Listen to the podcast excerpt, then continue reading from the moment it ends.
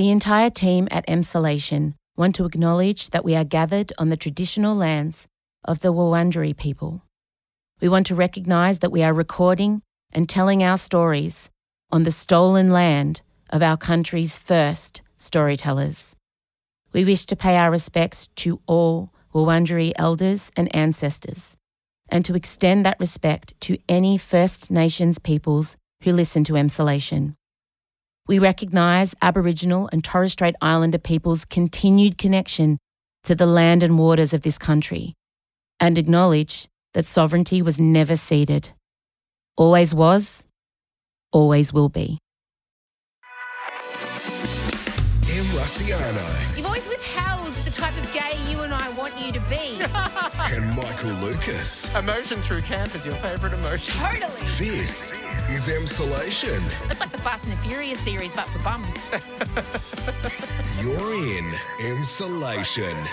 Well, hello there, and welcome to Emsolation. My name is Em Rusciano. I'm a writer, a singer, a stand up comedian, a maximalist power queen, a neurodivergent magic brain, and a podcaster. And together with my best friend since I was 11, screenwriter, Logie, and actor award winner, Mr. Michael Lucas, I bring you this podcast every week.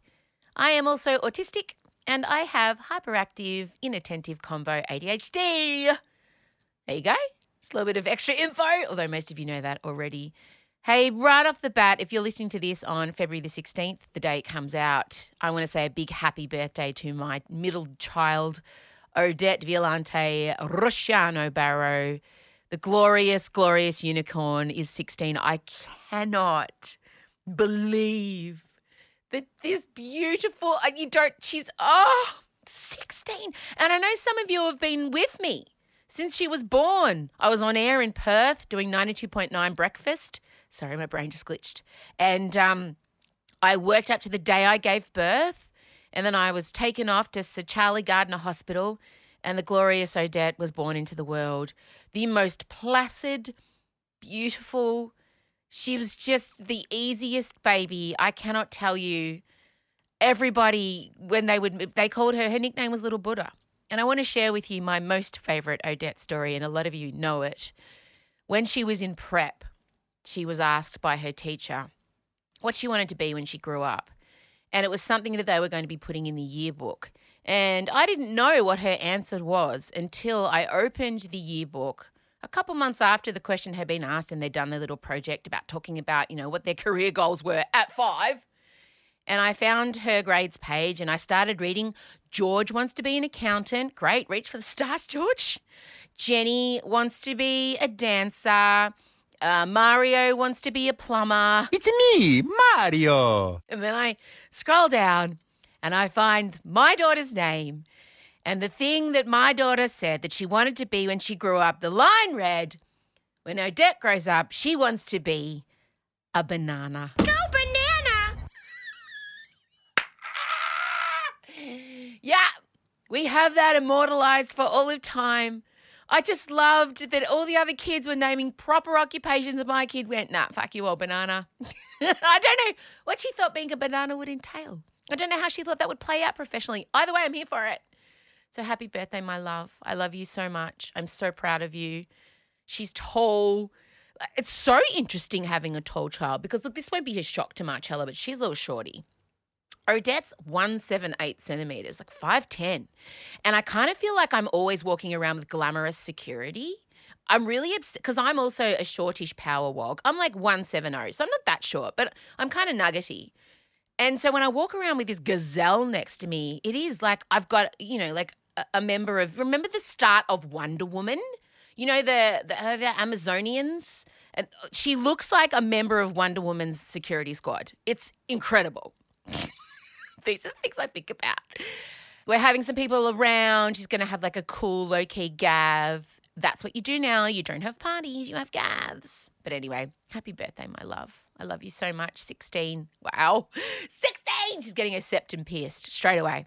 I t- I told her when you turn 16, you can do it. So she's going to put a septum ring in her face. And, and I can't say a word because I'm covered in tattoos and piercings. So. Hey, on today's show, Michael Lucas turned up in the most spectacular outfit. I cannot tell you. It is an absolute must requirement stipulation that you go and look at our Instagram page at Emsolation Podcast. His outfit is there. The effort. Now, as you recall, I accused him of not showing up with enough care into his looks. I said he was a gay that had given up, that he looked like a down on his luck trucker, and I needed more. And then last week he was in Sydney, so he couldn't put in the effort. But this week we were back in the studio together, and my God, please go and have a look. It's the greatest thing ever. I just, I really wish he would dress like that all the time. And I did offer to go and put on a matching outfit because I did own the purple version of what he was wearing. But we decided no, it was his moment in the sun.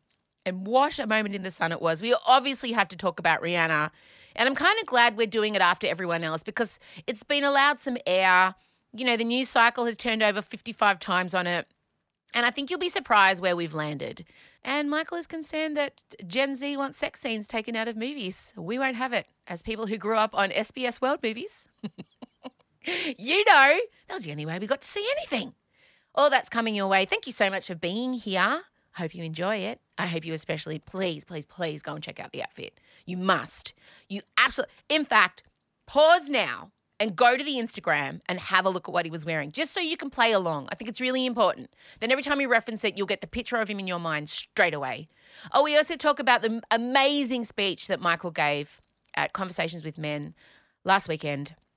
Had the entire room in tears. We were sobbing. He was sobbing.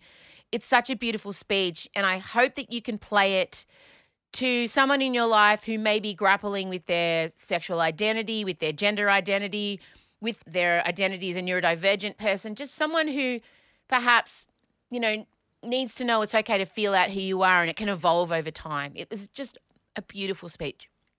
I get really emotional even just thinking about it, actually. We've put the speech in as well, so you'll be able to listen to it as it happened live. It's a great app, it's a bumper app.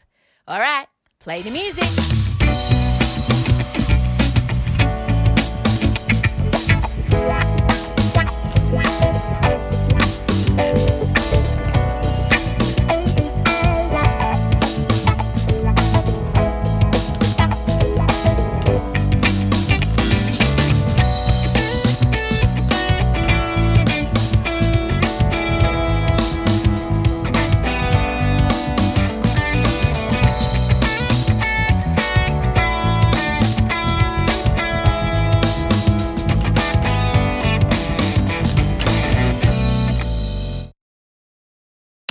Em. And Michael Lucas. This is Emsolation. I'll keep the air conditioning on for you. Thank you.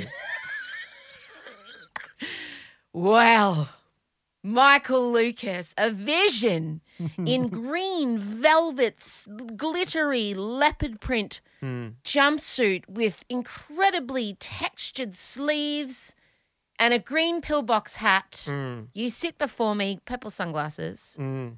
I mean, It actually even was better because I did have a sparkly crocodile brooch that sat on the hat, but it just prior to this it broke. oh my God, I just. Hi, gay. This is the best you've ever looked, including your wedding day. If only I'd chosen this outfit. Now, this is a spite look. I want It everyone to know it is There's a, a spite. dark Yeah. energy. This is retaliation. Yeah, a few weeks ago, I accused Michael of being the gay that gave up, a down on his luck trucker, Yeah. and numerous other things. Also kept saying the dirty t-shirt. And I was like, that was freshly laundered, all right? Well, clearly you're not separating your blacks from your colours. And using Oh. a I actually don't. using a specific detergent that you can get to keep your blacks black. Okay. Yeah. No, I have much to learn. Do you not separate your washing?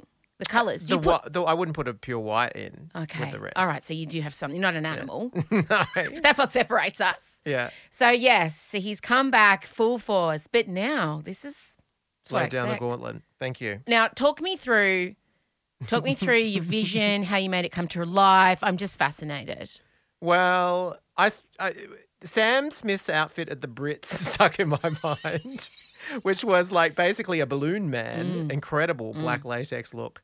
Um, uh, but I must admit, I did not. I have not hand sewn this. You'd be staggered to learn. I am shocked. I went to our favorite costume shop, Rose Chong. Yes, I indeed. explained the whole situation. Did you? I did. they knew exactly who you were. Really? And I said, yeah, she has a podcast. And they're like, well, we know. And I'm like, well, I'm I've been accused of of not putting in enough effort, so it needs to scream effort. And If I was working in that shop and you came in and said that, I would faint from excitement. yeah, they were pretty excited. Because the just the open slather, the possibilities. he he overpeaked early on. He's Oh. going, I've just I like I oh no, you- this he would have been very like, oh my god. Yeah, and he goes like I mean like a could go Mary Antoinette, and I'm like I think it should still look like like it should seem like a really elevated thing that she would never expect me to wear, but that uh, like in some plausible world, Yes. like it's not like a full. And he goes, okay, so not like it's not like it's a costume on like a stage costume or anything like that. Although No. this is pretty true. so then we settled on yeah. I said David Bowie at a talk show in the late, a variety show in the late seventies, and then I also threw out um, yeah, uh, Gaga's Kermit suit and also the sparkly thing that Harry Styles wore when he sang As It Was. Those were my Oh. things. And then he raced around and provided several different things. What is this young man's name? He was brilliant. I don't even know. We must. I He mean, was- I need him to he style me. to be thanked. I'm not joking. Mm. I've you've never looked better. Have I already said that? Well, it does look like I think you actually own things that are akin to everything that I'm wearing. I own that entire outfit, but in purple and pink. Yeah, that's except right. the pillbox hat. Yeah. Oh no, I have a pillbox hat. It's got a hand holding a cigarette on it. oh, there I, we go. I actually have it in the studio, and I did offer to go upstairs and pop it on. for once, for one shining time, I want to look at your perfectly fine but unexceptional. It's fine. It's a silk shirt. It's nice. I'll have you know. Okay, sure. Thank you. It's a lovely silk garment. yeah. Uh, but no, you win. Thank you. And I just really want this. I just think you've always. You've always withheld the type of gay you and I want you to be. and I feel like you've done this. You've given me, I've had heroin. Oh, How do I go back? This is essentially heroin for me, what you've done with this look. Look, I'd be seeking out some methadone if I were you because I think we know what's going to happen. Well, you look spectacular. Now, everyone's talking about it. Everyone's having an opinion. Long gone are the days where you could just perform at the Super Bowl halftime show and wait for smash hits to come out next Yeah. week, and there'll be a couple grainy photos. Rihanna performed a medley of her greatest hits, and she is a fucking hit machine. 14 number ones. Is that Unstoppable. Yeah. Fourth most in history. Wow. Yeah. No, she's amazing. Can we run through the halftime set list? Please do. We had Bitch Better Have My Money. Yeah. Where Have You Been? Only Girl in the World. We Found Love. Rude Boy. I did not expect Rude Boy. No, because we'd obviously speculated, Mm. and we, even though we personally love that one and love the video clip, we thought that would not make the cut. Not Well, iconic no. enough, but we were wrong. Isn't it about anal sex? Is that Well- song about anal sex? take it, take it. Yeah. I mean, Is yeah. it? Because the dancers were doing a little thing with their hands around Mm, their bottom. Yeah. Oh, okay. Well, I assumed it, yeah, Well, I mean, I'm I'm certainly open to it being about, about anal anal sex. Good for her. Anal sex. I just like to say anal. Yeah. Uh, work, love it. Wild thoughts, pour it up. All of the lights, run this town. Now, when you and I were watching, Mm. when all of the lights and run this town came on, she's come down off the Mm. floating platforms. She's stepping on. We see the band, and Mm. I was absolutely convinced we were going to get Jay Z Mm. or Kanye because both of them appeared, Totally. and She's plausible. Mm, actually really famous for her collabs. Like so many. Paul McCartney. I mean, there's just been so many. Britney on stage once. Yes, it was plausible, but no. Mm. She did the whole thing solo. We then went into uh, out of Run This Town, Umbrella, finished on Diamonds, your favorite. Yep. Then obviously she's uh, announced the pregnancy. First thing I said, Yes. 2.1 seconds as she we saw her, what did I say? Yeah, you said she's pregnant, but then you panicked and said, "Can we get confirmation on that?" Yes. The tension over how to navigate that situation was electrifying because I've been back and rewatched it. And actually, I mean, obviously, it's pretty clear. And then also in the first, like, full, like, when it when the shot widens out, she does sort of trace down on her belly, but she doesn't do, like, Beyonce did a similar reveal, but really gave you no. Love on top. Yeah, Boom, mic yeah, drop. Exactly. Belly. Like, Yeah. and then she did the whole "I'm pregnant, I'm pregnant." Look, Rihanna, it was a much more subtle, Yeah. contained thing, and so. Yeah, I mean, you called it really early, and we're all thinking it, but we're also in the world where it's like you never assume. No, you, You can't. never assume. Also, she only had a child in May. That's right. That's not even a year ago. so plausibly, you're thinking maybe baby weight. Yeah, baby weight. I'm still carrying baby weight from my 21 year old. That's right. Move on. I still have that that stuff to deal with. Yeah. And I was very staunch on because I was getting hammered by DM. She's pregnant, she's pregnant, she's Mm, pregnant. And I was like, hang on, hang on, up, up, up, up. Yeah. As we know, the rule is unless the baby is popped its head out of the birth canal and is waving at you, we do not speculate. We do not assume. unless the person says directly right. to you. But I, I knew, I knew straight away. Yeah. But also, if you were carrying baby weight and you're in front of billions of people and you're wearing lycra, you'd just chuck on some Nancy Ganz. Like you'd suck it in. Yeah, yeah, You yeah. just would. Not that you should have to, of course, but that's just the unrealistic beauty standards we set for women and we Yeah. hate them, but don't hate the player, hate the game. So I kind of knew, and she had the safety belt slung under the belly. I would have, if I was trying to hide baby weight, I would have had it like in the middle, like a corset. Yeah, yeah, yeah. So that gave it all away. Yeah. I have never ever in my in my life of following the halftime show seen an intimate more divided on if it was good or not. Yeah. We straight away straight away started coming. Mm, People were like, "Oh my god, that is the best ever. That was incredible." mm. And then someone else was like, "She's the queen of uh, don't give a fuck energy." Yeah. Like there was- Nonchalance. Yes. So unbothered. Well, Donald Trump uh, weighed in Oh. on what's Trump's platform called? Truth. Truth social. That's it. Truth Social. Mm. He weighed in, uh, and and what I like is that Trump tweets like he speaks. Epic fail. Rihanna gave, without question, the single worst halftime show in Super Bowl history. This after insulting far more than half our nation, which is already in serious capital letters decline. With her foul and insulting language, also so much for her stylist. so lot to unpack there. Which foul and insulting language? Because she didn't say, bitch, better have my money. Does he mean that anal No. sex? Rude boy. Is that what he means? I don't know. I don't recall any, unless it was something that. I don't know. But you know what I got? I got some crazed person sending me a whole Instagram account dedicated to how the, um, Satan has taken over Hollywood because of Sam Smith's performance at the Grammys, yes, because of Doja Cat's outfit at Paris Fashion Week covered entirely in red Swarovski crystals, Okay. and now Rihanna wearing all red. Oh, it's clearly. And there's this whole QAnon situation level conspiracy theory. And this woman sent me this entire account set up trying to expose Rihanna as a Satanist. Yes. Oh. And it was.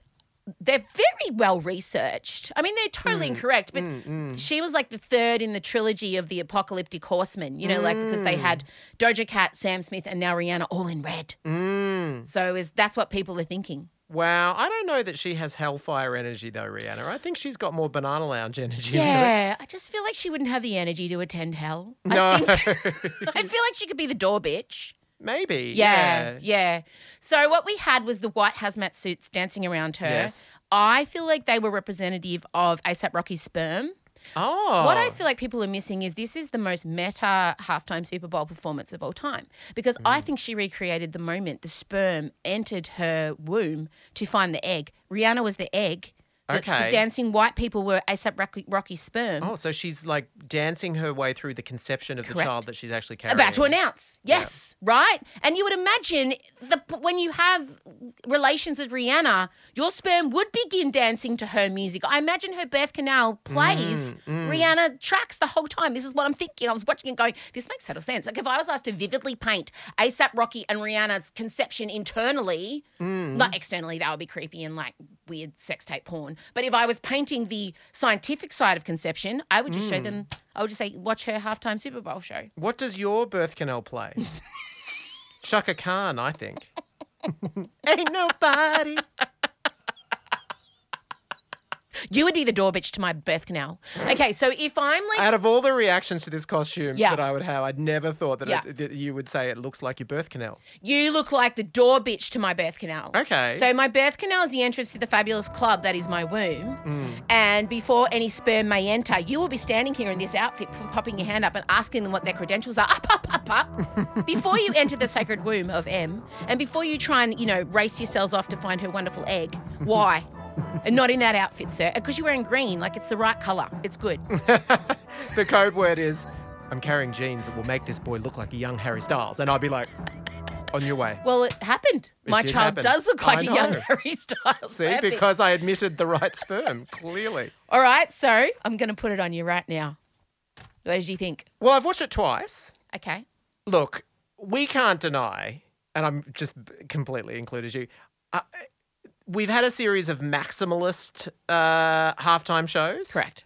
I feel like that's been ramping up for about 10 years now. I, I actually feel like Madonna, in some ways, was the first one that went like crazy maximalist with all of the screens and all of the guests and all of the stunts and the cartwheels and everything. And I feel like people like Beyonce and Katy and Shakira. J Lo and Shakira. They had cages.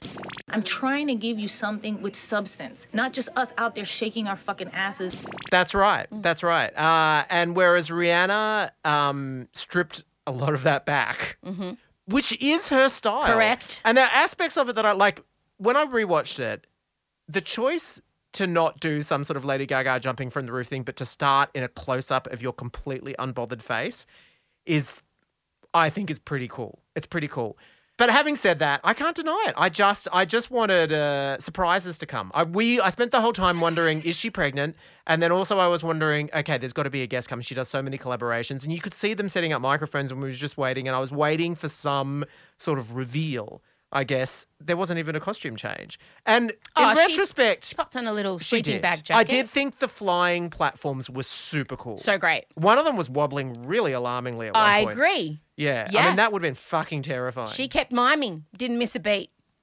Look, yes. And so I don't judge miming. I mean, Madge clearly mimed, I course. Think, 90%, if not more, of her thing. I think most of them do. J-Lo, surprisingly. And Beyonce, obviously. No. Not one. Way. Gaga, I don't think mimed either. No, but she also got the Fenty powder. I love that in. touch. Love that touch. Yep. I mean, it's weird. It's like sometimes when she hard committed to the nonchalance, I kind of really enjoyed it. Uh, I don't know. And then I was hearing some sort of commentary saying, is it misogynist that we expect women to just go so? If she was just a male rapper, no one would care that that was the amount of effort that she put in. But I like it, and that tested me.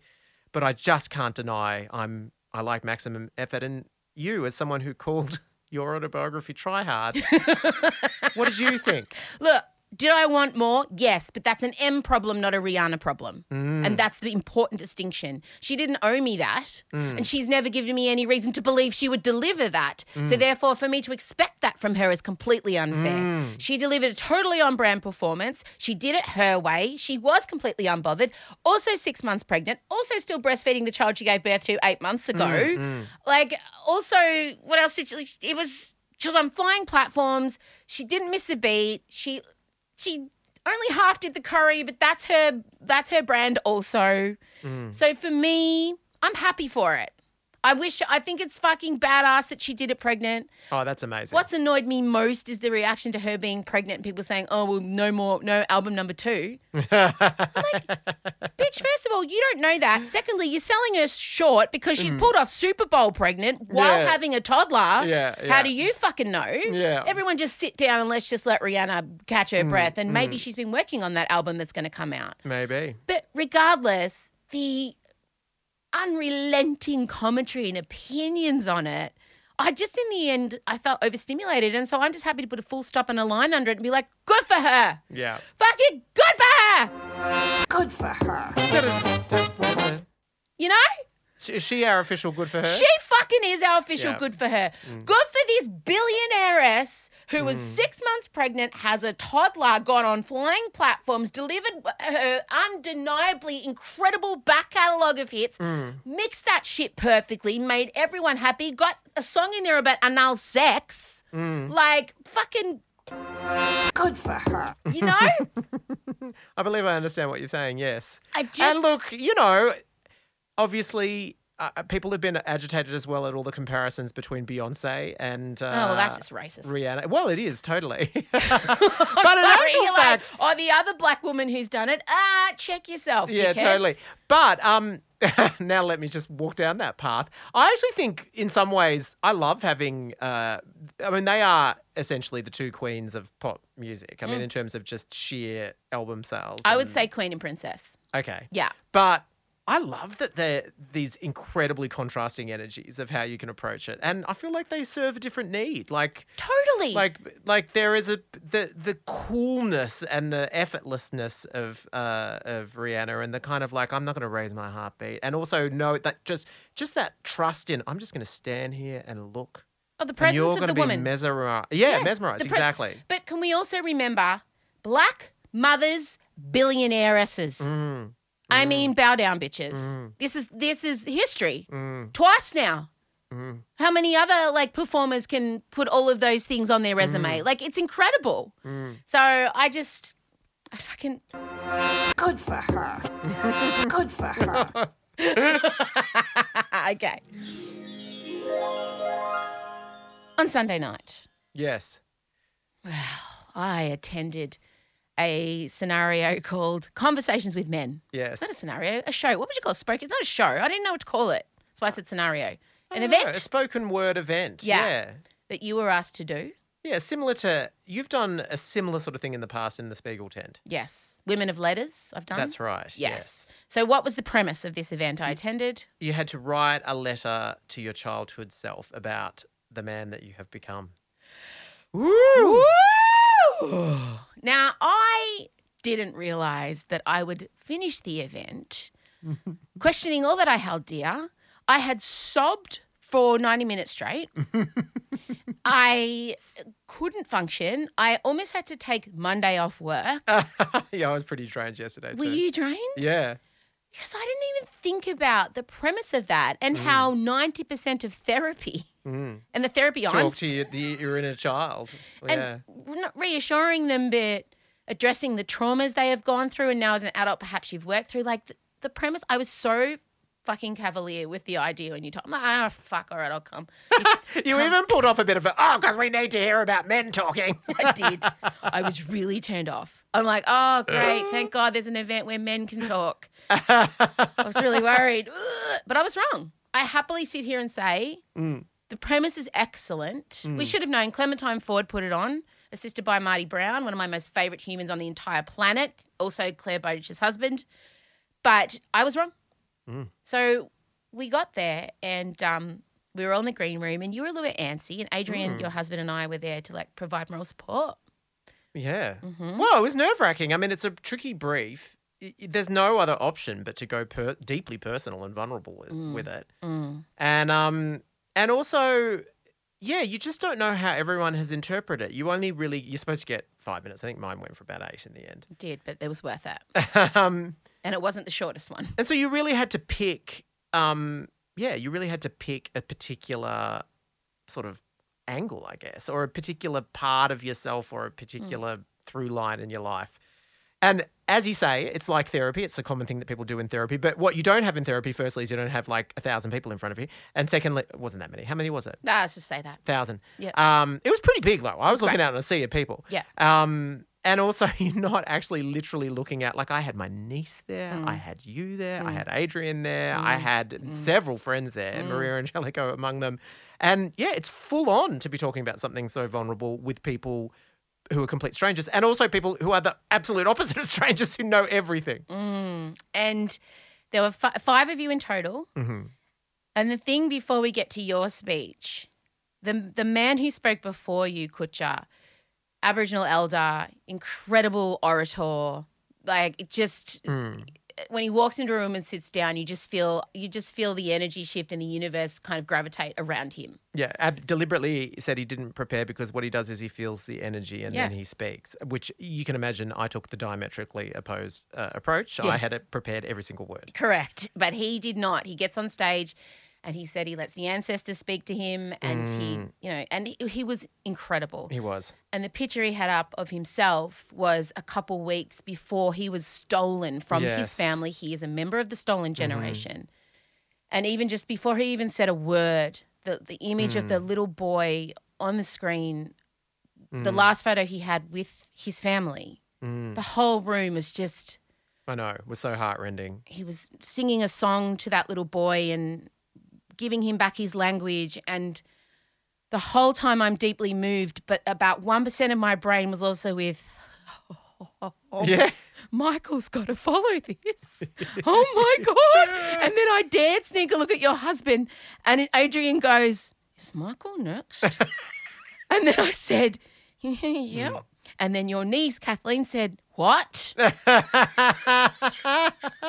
And so I'm like, like crying, and then I'm just lean forward to steal a look at you, and the ter- you had your face was like you were moved and terrified all at once. Mm. I actually did contemplate whether you know, I should just go up and not deliver my speech and just sort of say, we're here to share stories. But I feel like it's important to acknowledge that there is one story that cuts through above all others, and it's a story we haven't been telling. So, I, like, it occurred to me, it didn't do that, of course, No, but I'm it did glad you didn't. I'm so glad you didn't because I watched Kutch during your speech and he loved it. Like he, I really wanted to pay attention to how he was, Mm, you know, but he loved, he loved you. He loved everyone. He was very Mm. involved.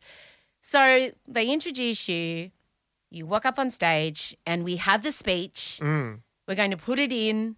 Fair warning, it's emotional. It is emotion. It's really emotional. yeah. Here's Michael Lucas's letter, or was it a letter? Yeah, it's a letter. Yeah. Five year old you? To five year old me. And the picture, just so you know, I mean, you can tell from what I'm saying. No, describe. It's me. Uh, uh, it's four year old me actually, and it's me in a Superman costume that my mum had homemade. So it has like a Safeway shopping bag cut out and an S on the front. and describe and your blue tights, and I've got, pose. And I have sort of like my hand jutting on my hip. That that was my attempt at a superhero pose. It does look a little bit more RuPaul than Superman, but you know, It's my favorite photo of you. Yeah. Here's a speech.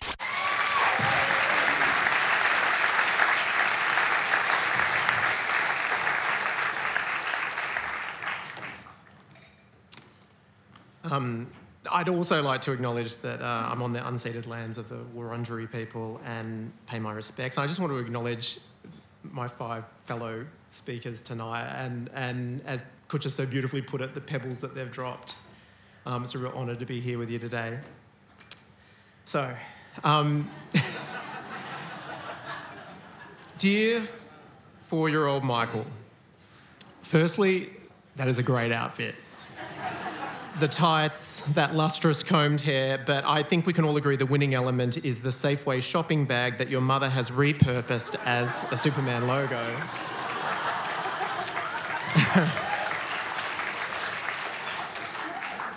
I'm, um, I'm writing to you now at 44. So I'm roughly the age of your dad, your uncle, and their friends. And for you at four, those adult men in your life have already made a pretty vivid impression, sitting wide legged, drinking beer, and talking about sport. They all seem to know instinctively how to bowl devastating cricket balls and powerfully kick footies, and you assume you will too. You'll grow up to be just like them because it's all boys too. Not so much in your case. Now, I'm going to preface this by telling you, four year old Michael, because I know you're anxious, this, this story does have a happy ending, because 44 year old you is happy and healthy with a brilliant marriage, and there's just a, a couple of details about the marriage that we'll get to shortly. So, the year after this picture is taken is when you go to school. And that's when you begin to deduce that there's, there's quite a few aspects of you that aren't exactly what the world wants boys to be. So your profound Superman fixation, that is actually that's okay. But you'll learn to admit, not to admit to anyone your fervent belief that the tr- real hero of that saga is in fact Lois Lane. You can love Peter Pan, but not Wendy, Han Solo, not Princess Leia, and just don't do not play with Barbies. Just don't do it you prove to be a pretty determined kid, and you see the fastest way to be the kind of boy the world celebrates is to be good at sport. And you really give it a crack. I'm talking hundreds of hours on football fields yelling out, kick it to me, while thinking, please don't, please don't kick it to me. Eventually, you discover that you are completely 100% devoid of any natural sporting talent.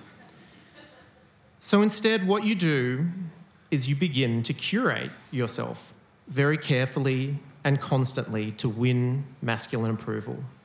You'll start monitoring everything from the pitch of your voice to the way you walk. It's exhausting and it's anxious work, and still, no matter how hard you try, you can't quite achieve that status you're after of dude or bloke or even one of the boys. The best status you can achieve is unremarkable nerd. So you stick with that for as long as you can because that's, you know, relatively safe. Until high school when your label of nerd starts to become augmented by other words like homo, poof, faggot. And you you'll know what those words mean because you'll learn really early what gay means because you'll grow up in the in the shadow of a disease.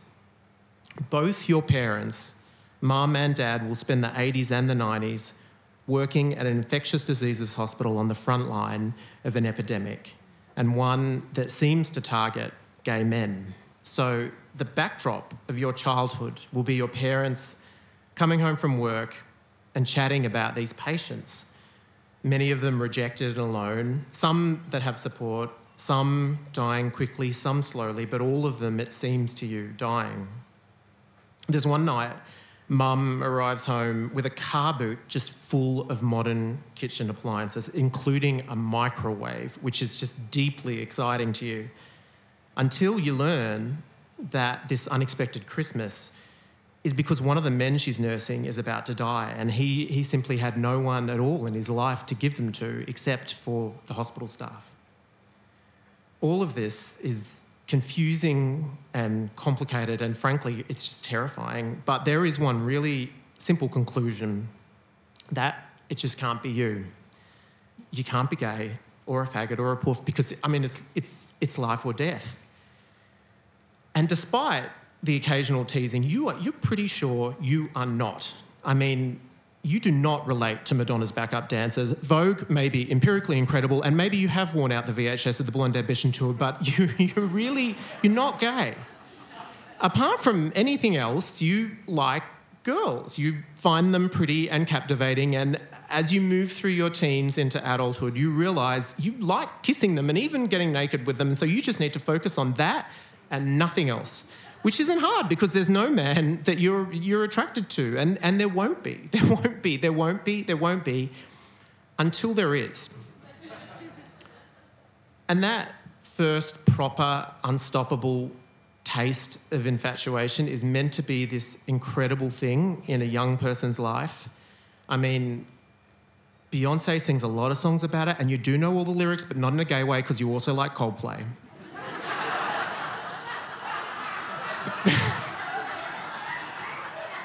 but for you, for you, that first truly undeniable, unfiltered rush of infatuation, it, it makes you sick. You collapse into a profound exhaustion that is basically your body giving you no choice but to stop because by this time, you'll have spent a quarter of a century curating yourself and really really believing that there is a part of you, and maybe even the core of you, that would make you impossible to love. Of course, you will learn when you finally give in and admit everything to your family, to friends, that it's, it, was, it was the opposite of that. You will find it's the ticket to love. So you probably have figured out by now that in fact you are married to a man legally, which is that's a whole other quite long story. But you do have the most remarkable partner, and strangely, it's almost like you're more youthful in middle age than you were in your actual youth. You're going to see people around you get more cautious and more conservative as they age. But for you, look, put it this way just before Christmas, you were on stage with your best friend with peroxide hair singing like a prayer to an eight foot high inflatable penis. uh, the writer Alexander Leon said, queer people don't grow up as ourselves.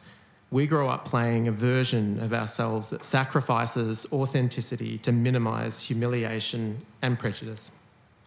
The massive task of our adult lives is to unpick which parts of ourselves are truly us and which parts we've created to protect us. And I look at you, four year old Michael, and I, I do wonder who you might have been if you could have strode through life in those tights without shame or self consciousness. And I wish, I wish I could say that you're not going to lose an ounce of the spark and the joy and the colour of that picture. You are going to, but I can also tell you, you will get it back. Thanks. Okay, well, I'm emotional now again. And also, I just want to point out imagine if that little boy could see what you're wearing now. no. It makes me really emotional. Emsolators will would have picked up the reference to the Christmas party. The Christmas party was there. Hmm. But the fact that you are sitting here now in what you're wearing and you tried so hard to be a straight person, I just I think. And so I'm sitting there watching you as someone who I would claim to know you better than anyone in the world. Hmm. And I heard several things that I had never contemplated. What do you mean? First of all, it never occurred to me that I wasn't the only one masking. Ah, yeah, right. Yeah, yeah, yeah. It never occurred to me that you were playing a character in order to try and fit in. Although to be fair, though, you mostly knew me in earlier childhood, and and then once it got to the thick of teen years, we were separate. And then when you came back into my life, was when that mask started to come away. Yeah. and you contributed I have in actually quite a for you delicate way. you really did, and I know often delicate is not necessarily a word that is applied to your approach to things, but it really was. No, but I just that occurred to me that you had also been masking, but also our parents. My mum worked at Fairfield Infectious Disease Hospital with your mum. That's how we met, bef- just before we started high school. But it never occurred to me that you grappling with your sexuality as a little kid uh, would associate being gay with just AIDS and dying of AIDS. Oh yeah, I like that's how I learned what being gay was. Oh my god, yeah. And then I know, I mean, I could have that, that section was so much longer, and even just things like because I just want to like it's not like my parents were coming in all bigoted or anything like that. Quite the opposite. But even the way people would speak about it, I still remember like other family friends saying, "Ah." your mum and dad are so good with them. They re- they really treat them just like they're any other patient. like stuff stuff like that's really makes you think as a little God. kid.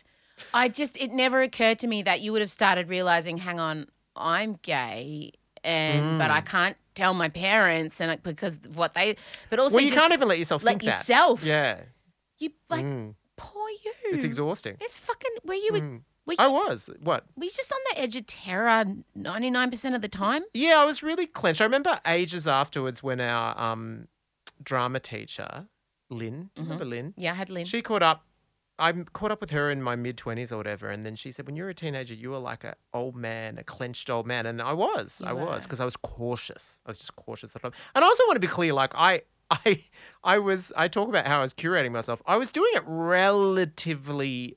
I mean, not to people like you successfully, but I avoided the full brunt of you know, like people that for whatever, you know, people that were more overtly um, queer in their behavior in a way that they they copped it so much worse than I did. Like I took the cop out solution of just sort of being a bit quiet. but not a cop out because, Well, know, survival. But also, when you internalize things, you start a war within yourself. Oh yeah. you know, when you try and keep the peace Mm. externally, internally, you were like popping off. So Mm. while they may have been copping it publicly, privately, Oh yeah. and I didn't really think about that for you. I'm sorry.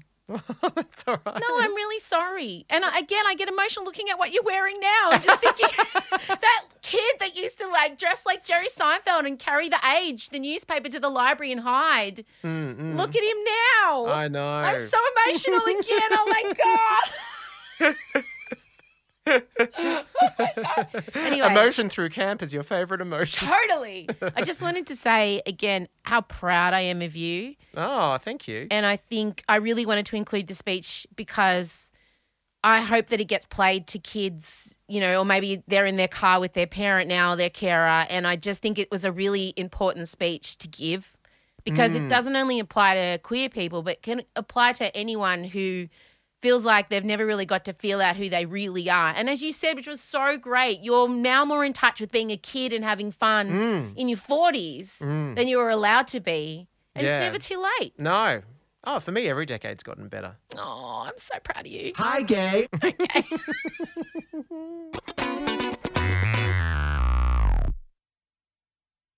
Em Rusciano and Michael Lucas. This is, is, is Emsolation. You bought some content I don't, don't act so I'm surprised. So proud of you. I certainly did. Mm-hmm. Go. Well, there is a television series on Netflix called You. Well, hello there. Who are you? Never watched an episode. Never have I. Uh-uh, don't want to. Which is odd for us because it's a sex thriller. But why are we glorifying stalking? It, I know. It makes me feel weird in my ethics place. I know. Yeah. In actual fact, nothing that I'm saying here is intended to in any way promote the show. but it caught my attention because the leading man who plays said Stalker, his name's Penn Badgley. I know him from Gossip Girl. okay. Dan from Gossip Girl. Yeah. He actually ends up being Gossip Girl, spoiler alert. if you didn't know. Oh, XOXO. wow. Yeah. What a story career. Mm. So, I mean, if if you have watched the previous seasons, apparently, you know, he was involved in a lot of sex scenes. But if you're watching the current one, you'll see that that has really, really changed. There's Didn't you still- say it was a psychological sex thriller? Yes. Don't you have to have sex? you- one So would it's think. I just think that's what people are tuning in for. Apparently, there's still plenty of sex with other characters. They've really amped that up. Right. But it turns out he said in an interview, Mm. I asked Sera Gamble, the creator of the show, can I just do no more intimacy scenes? And the reason why Mm. is because he was recently married. He got married to a fellow actor and a doula, Domino Kirke. And he said, this is what this is what has caused people to speak so much. Because firstly, can I just say, if an actor doesn't want to do sex scenes, completely fine. That's Fine. no problem at all. But he said, Fidelity in every relationship, and especially my marriage, is important to me. And you can't take this aspect out of the DNA of the concept. So, so how much less can you make it? Was my question to them. And so he was framing it that sex scenes were, in some ways, for his eyes, infidelity. And it brings up like a whole truckload of responses. Like, firstly, it's like, okay, so what? All the all the actresses that you did all the previous sex scenes, were they thinking what we were? What? What was going on in your mind? And then just as a, wider industry level, someone pointed out that um. You know, Sarah Jessica Parker was married to Matthew Broderick the entire time she saw Sex in the City. Was that, does it count as infidelity? But the thing that has made me so fascinated is it's weirdly, it caused this whole big thing about sex scenes. What are the role of sex scenes? What's happening? And there's been a lot of Gen Z people that have been online sort of saying that they don't like sex scenes. What? They fi- yes, that they find them uncomfortable. Like saying things like, here's one quote it's unnecessary. And also, it's so awkward when a sex scene comes on. I feel uncomfortable. And if there's anyone else watching, it's really tricky. And then other Gen Z people were saying, you know what's really crazy? If you go back 50 years ago, there really aren't any intimate sex scenes. There used to be a code. And people actively saying, let's bring the code back to make movies more comfortable to watch. And for me, it was just a wild uh, generational difference because for us, without the internet or anything like that, we live for those sex So what are we going to do? That's right. all we I had. remember seeing Body of Evidence and Basic oh, Instinct and Basic. Fatal Literature. Basic Instinct. You like playing games, don't you? I have a degree in psychology. It goes with the turf. Games are fun. I really thought that that was Wow. how heterosexual people had sex. I mean, not the stabbing. I knew that that was not on. but she can really arch her back. Like that. That position is. Yeah, and so I I am just riveted by the notion of these people have had sex on click click anytime they want, and they just want to watch it on their phones or on their. But they, what they don't want to see it in context in a movie anymore. And I don't know that it's necessary necessarily um, like puritanical because I think that they're probably accepting their in porn. They just want a complete separation. I just think that would be like, Big mistake. Big. Huge. I mean, well, what would have happened to Pretty Woman? I feel like forty percent of uh, the content on this podcast is sex scenes. Would be gone, be out, or it would have to be a separate genre. It would like you would have to. It would have to be, and I feel like it would be an interesting kind of experiment to see if you openly said this movie or this series will never have sex. yeah. Well, that I mean, I think the ratings would drop. Oh, I think so. If, but if also, I knew the lead characters who had sexual tension were never going to seal the deal in front of me, why am I investing? well, as you said, you literally screamed when Salma Hayek and uh, Channing Tatum it did a cut to Ah. post coital. Ah, It was an actual betrayal. But also for you, you I sense, as much as you have fun with it, you would rather see a seductive sex scene in the context of a narrative that you were completely uh, engrossed in Yes. with good performance and everything like that. Like you would find Magic Mike hot, hotter than if you were watching hardcore porn on I, your phone. I don't really, I don't watch hard. The only hardcore porn I've been exposed to is like gay hardcore porn because it's often sometimes just got put on when we were, and now I realize how inappropriate. It really was. like we would just be having a dinner party at one of the boys' houses, and it would just maybe sometimes get put on after. I've watched all the anal assassinations. Let me tell you right now, right up to six. wow. Yeah, what a story! It's like the Fast and the Furious series, It don't matter if you win by an inch or a mile. Winning's winning. but for bums. That's a promo line. I just think it would be a mistake to take sex scenes out, but you can choose, you can fast forward. But also, if their concern is they're going to feel embarrassed because they're what watching it with their parents. They said it feels it's an uncomfortable feeling like you've stepped into a room and there's people making out and you shouldn't be there and that's the feeling it elicits when they see it in the film. They feel for the actors and also having this guy say this that he thinks it's like infidelity has made them feel like I can't sink into a sex scene. I mean, anymore. that's wild. What about like hyper violence? What about guns? Well, that's what everyone's What about saying. people getting killed? How do I you feel know, about that? totally, Do we need to we should totally. probably remove totally all of the killing? no problems there. No. Oh, that doesn't make them uncomfortable. They're fine sitting there watching someone be, I don't know, so. decapitated. Apparently so. Great. Terrific. well, I think that would be a massive mistake. And you're you have raised a Gen Z. My Gen Z would riot if sex scenes got taken out of things. Look, we don't want to see penetration, No. but we want to see like the foreplay, getting into bed. Like, I'm happy to see some writhing with some mm-hmm. tasteful mm-hmm. sheets mm-hmm. placed around the genitalia. you like some good lighting on it as well. love some lighting, love Mm. some music. I mm. just think I don't know. It is very strange. Is it because they've been hyper exposed to sex? I think so. And we were underexposed. I, I, that's what that's what I'm going to put it down to. Okay, fine. Because that's the way that I can most empathise with their position. All right, well. That's it for us this week. Uh, you have done spectacularly. I've never felt closer to you. I have to tell you. and I just the one-two punch of Sunday, but then even more so, showing up in this green spectacle. can I challenge you? Mm. We're going to Harry Styles a week from Saturday. Uh, the only, th- I mean, my, Can you please wear this outfit? And I will wear the matching purple one. I'm actually going to say no because it does choke me. This particular. Oh. I, maybe if I can find something akin, but this one, I this is digging into my throat, so it won't be this oh, one. poor you. Are you saying you're uncomfortable because you're being forced to dress a certain way? Oh my God. What must that feel like every day of my fucking life as I sit here sucking in my guts on camera? I just don't know how that would feel.